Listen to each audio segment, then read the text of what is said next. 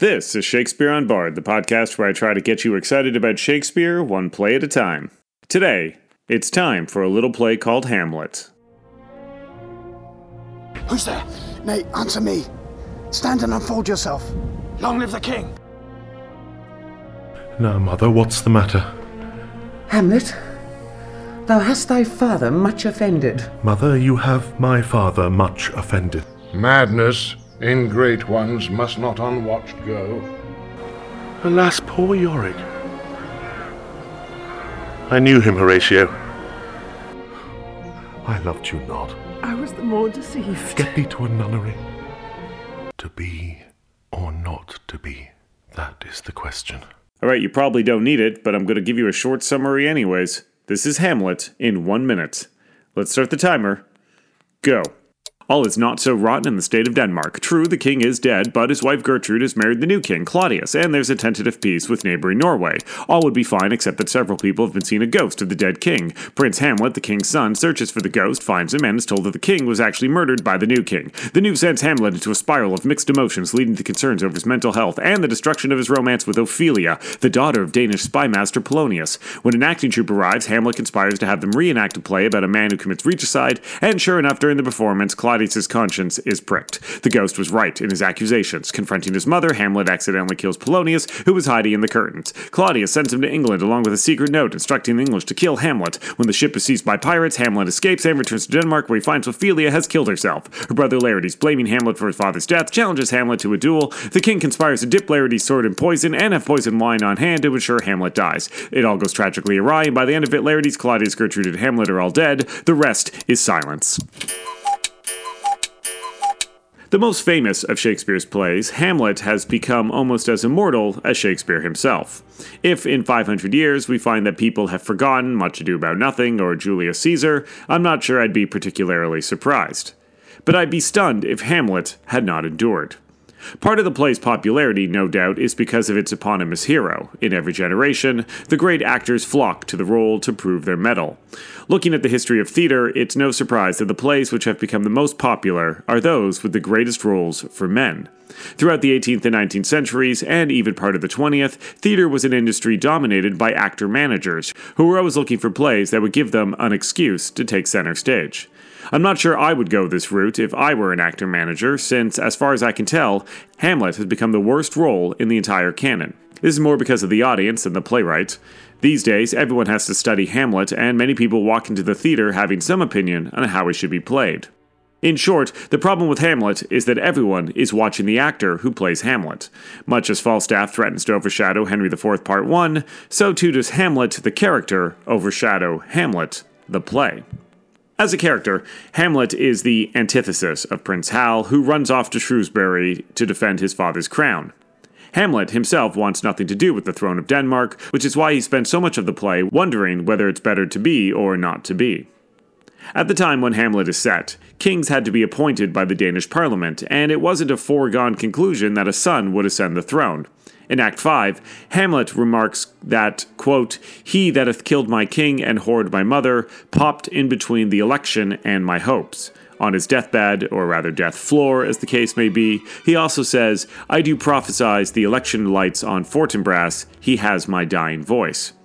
So what seems most likely, then, is that Claudius won the support of the nobility, much as Henry Bolingbroke did when he usurped the crown from Richard the Second. Given that in England, Henry's usurpation led to the War of the Roses, it's notable that nobody in Hamlet seems all that eager to unwind the bloody flag, least of all Hamlet himself. The Danish nobility are not interested in crowning Hamlet, since not one of them lends him their support. Confronted with the truth about Claudius, Hamlet can only turn to Horatio and, to a lesser extent, Rosencrantz and Guildenstern. In short, he has no friends in court, and one doesn't have to look much further than the problems with Norway to see why.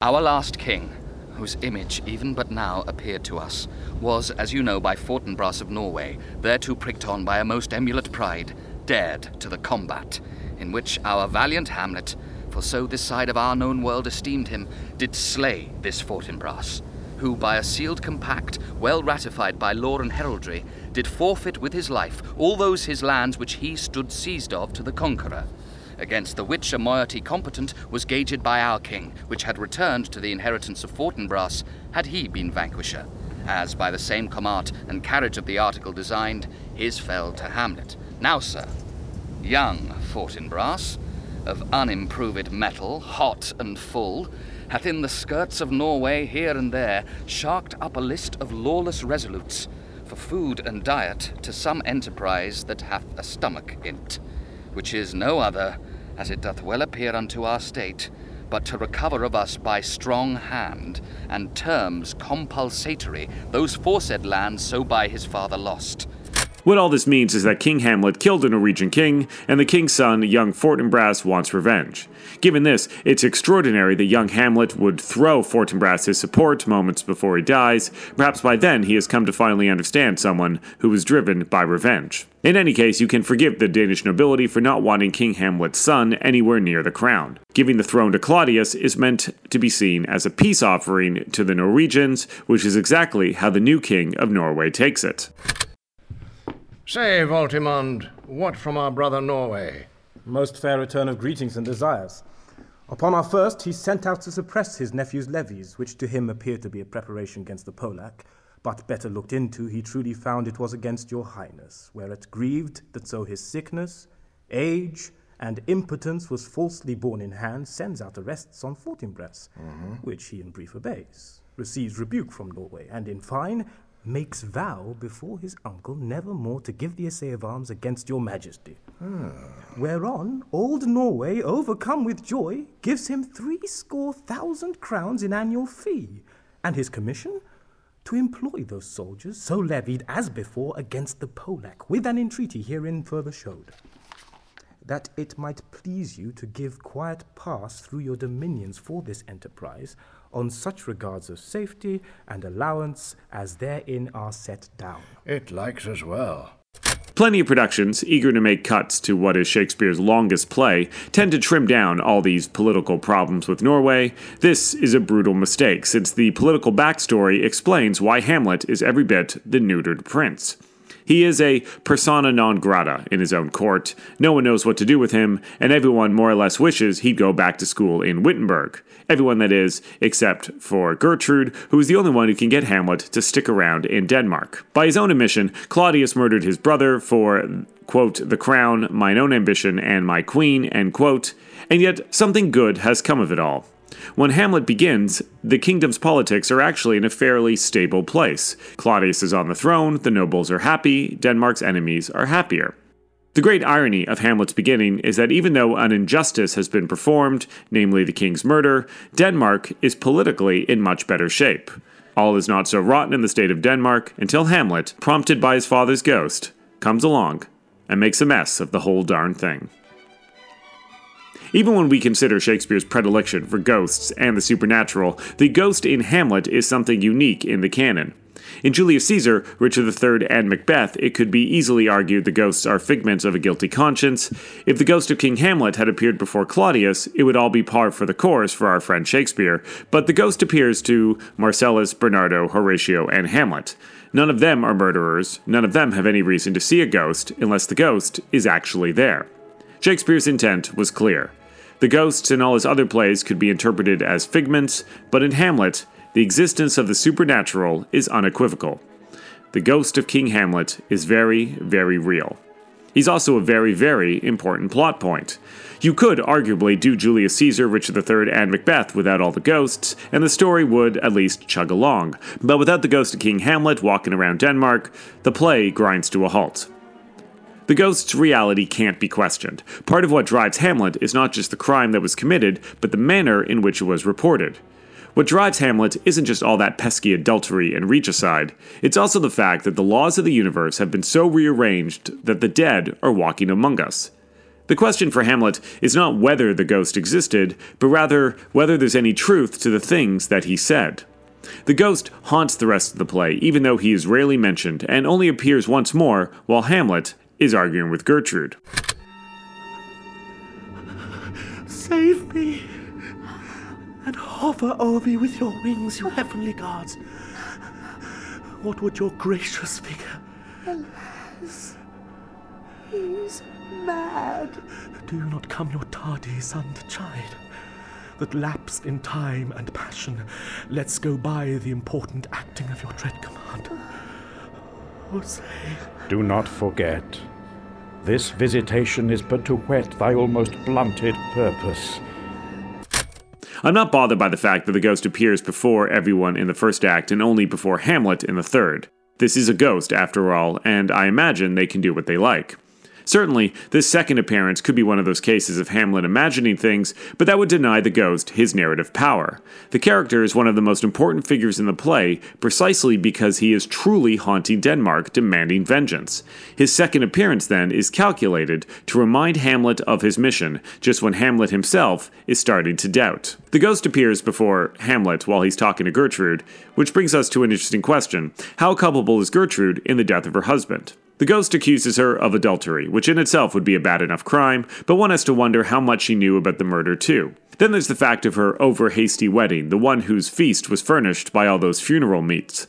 Why did Gertrude marry Claudius with such speed? It's delightful to speculate about a pregnancy. Nothing in the text suggests Gertrude's age, and given how young women were when they were married off in those days, it's conceivable she had Hamlet when she was still in her teenage years. On the other hand, the fact that Hamlet is their only child would suggest either a history of infertility or an abundance of children who didn't survive. In any case, I've never seen a production suggest that Gertrude is pregnant, although I really wish one would try. The existence of a potential heir to Claudius's legacy would create an added layer of conflict to Hamlet's central dilemma. That being said, what is more likely is that Gertrude's overhasty marriage was probably about both religion and politics. The Bible, after all, dictates that when a man dies, his brother is obligated to marry the widow. And when that brother happens to be someone the politicians of Denmark would like to see on the throne, well, the entire arrangement becomes one of political convenience. All of these questions are part of that rich backstory to Hamlet, and while they're intriguing to actors, they don't really help us get at that central question. I'll ask it once again. Did Gertrude know that Claudius poisoned King Hamlet while he took that ill-fated nap in the garden? Hamlet certainly lets us know where he stands on this question. Oh, what a rash and bloody deed is this! A bloody deed.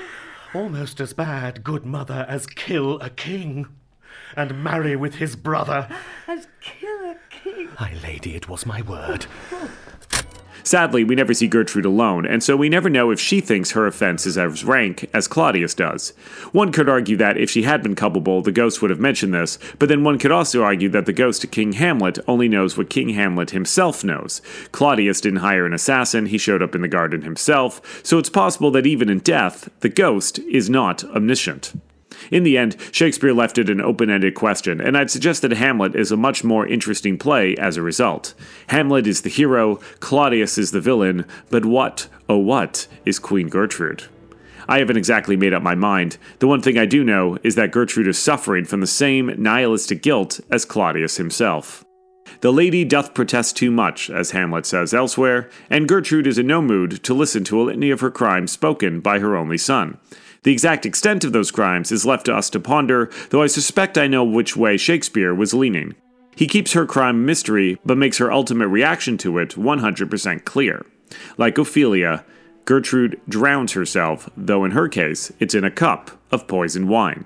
Shakespeare uses suicide in a very specific way. Characters die out of shame, such as Brutus and Cassius, or love, as with Romeo and Juliet. But no one ever kills themselves by mistake in Shakespeare's plays, and it would be surprising if he had started now just so he could add one more corpse to the floor of the stage.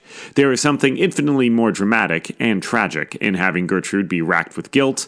I also suspect that Shakespeare intended for Gertrude to discover the truth about Claudius as the play progresses. A Gertrude who is in league with Claudius when the play opens has no character arc, but a Gertrude who slowly realizes she is married to her husband's killer, becomes racked by shame, and then kills herself to save her only son, well, that's far more dramatic. Gertrude's suicide, as I've mentioned, echoes that of Ophelia, and there's no doubt in my mind that one plants the seed for the other. There's a great theory bouncing around, I encountered it in an essay by screenwriter Alex Epstein, that Ophelia is pregnant with Hamlet's child. Dramatically, this is an exciting theory since it both adds urgency to her scenes with Hamlet and tragedy to her eventual death. The theory rests mostly on the implications found by reading between the iambic pentameter, Hamlet has given private time to Ophelia, and Ophelia has welcomed it. In truth, I'm less interested in the textual evidence than I am in the dramatic one. Without a pregnancy, Ophelia is a mysterious character who turns on her boyfriend at her father's request and then, a couple scenes later, throws herself in a river. Add the pregnancy, however, and Ophelia's motivations suddenly make sense. She needs Hamlet to marry her, to save her and the child from a life of shame, and she needs Hamlet to be sane enough so that the marriage is never invalidated and her child is not cursed even before he or she is born. Hamlet, however, probably knows nothing of Ophelia's pregnancy, if it does exist, so he thinks nothing of fooling her when he knows she is spying on him at the beginning of Act three. This is, of course, the moment when Hamlet gives a little speech about whether 'tis nobler in the mind to suffer the slings and arrows of outrageous fortune.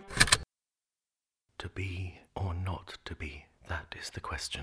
Whether 'tis nobler in the mind to suffer the slings and arrows of outrageous fortune, or to take arms against a sea of troubles and by opposing end them, to die, to sleep no more, and by a sleep to say we end the heartache and the thousand natural shocks that flesh is heir to. 'Tis a consummation devoutly to be wished, to die, to sleep, to sleep, perchance to dream. Aye, there's the rub, for in that sleep of death what dreams may come, when we have shuffled off this mortal coil, must give us pause. There's the respect that makes calamity of so long life. As David Ball points out in his excellent book Backwards and Forwards, this isn't a soliloquy. Hamlet knows someone's listening to him, and his suicidal thoughts are as much a ploy as his feigned madness. If there was ever proof that Hamlet had completely lost sight of what was good for his father's kingdom, it's in this dangerous game in which he pretends that he has come unhinged. No good can come out of convincing Denmark's political elite that he is unbalanced. If revenge does come to Claudius, and Hamlet himself can't rally support, there would be no clear successor to the throne, and it could lead to civil war. But Hamlet, never one to care about politics, hardly cares about such things. Hamlet the play is very much about what happens when you sacrifice the political in favor of the personal. Claudius and Gertrude do this with their dangerous affair, Laertes does this when he challenges Hamlet to a duel, and Polonius does this when he sends his spy Reynaldo to Paris to keep a watch on his son. No one in Hamlet seems at all interested in running the state of Denmark. Fortinbras is running around trying to force a war, but that's just a minor problem to Hamlet and his family. They're all content to just bicker with each other, each of them fighting against each other for their personal gain. The great acclaim given to Hamlet the play for the last four centuries means that we tend not to discuss the play's shortcomings, which are all too apparent in the fourth and fifth acts. Though determined to avenge his father's death, Hamlet never actually gets around to doing it. Claudius is never exposed for killing the king, and it is Laertes who reveals in open court that the king has sabotaged Hamlet's duel. Hamlet murders Claudius almost as an afterthought. The truth is, Hamlet has no proof of his father's murder. What evidence does he have other than a ghost and Claudius's reaction during a reenactment of a play? These things would hardly stand up in any court. Claudius actually dooms himself with his own actions, both by conspiring against Hamlet and by trying to have Hamlet executed in England. One could argue Claudius is sabotaging himself since he can't live with his guilt. He's the one who says, after all, that his offense is rank, but this has little to do with Hamlet. In short, having established Hamlet's objective, Shakespeare fails to write a play that will give him the mechanism to obtain it. Now, this may have been intentional. By the time Hamlet was produced, Shakespeare appeared to be heading into the nihilistic mood that would permeate plays like King Lear and Antony and Cleopatra. It's possible Shakespeare wanted to create a play in which the hero would be incapable of getting what he wanted. This would be the true tragedy of Hamlet in this interpretation, not that he and everyone he loves dies, but that he knows his father was murdered and he is unable to obtain justice for the crime. His only choice is to commit crimes himself. In his last moments, Hamlet becomes as bad as the uncle who crept into the garden to drop poison in his father's ear. The king, the king's to blame. Point, envenomed too. Then venom to thy work. Oh, yet defend me, friends. I am but hurt. Thou incestuous, murderous, damned Dane, drink off this potion. Is thy union here? Follow my mother! Hamlet is an extraordinary play, but we would be doing Shakespeare a great service if we stopped talking about it all the time. Newcomers to the play would also be wise to steer away from all the books that have been written about it, and even from a synopsis. People who have not seen Hamlet before should approach it with, without any preconceived notions so they can judge it for themselves. In Backwards and Forwards, David Ball reminds us that once upon a time, no one watched Hamlet knowing how it was all going to end. The drama in Hamlet came from its dynamic premise. A ghost showed up and claimed he was murdered by the most powerful man in the country. Is he telling the truth? Is he a devil who has come to sow discontent? How do you ferret out the truth? And what happens when, knowing the truth, you still can't do anything about it? The play's fame has made us so accustomed to this premise that we tend to forget how ingenious the play's concept truly is. Now, it would also be good if people stopped worrying so much about who plays Hamlet. Most of the play isn't actually about Hamlet. Yes, yes, he talks a lot, but the action of the play comes from the people's reaction to Hamlet rather than from Hamlet himself. Creating a good production of Hamlet lies not in casting a good Hamlet, but rather in finding good actors to play Ophelia, Claudius, and Gertrude. It's them who provoke Hamlet and drive him to feigned madness, alienate himself, abandon Ophelia, murder Polonius, arrange the deaths of Rosencrantz and Guildenstern, battle Laertes, and murder Claudius in open court. In other words, without the other characters, there is no Hamlet, either the character or the play.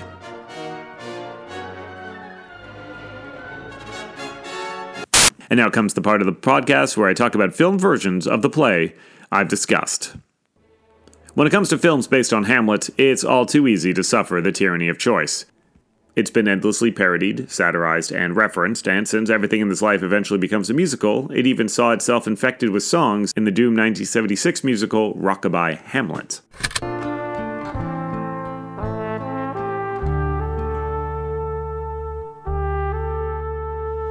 If my morning begins with a sunrise, if my eyes can take in the light, are the morning and light not mine to enjoy?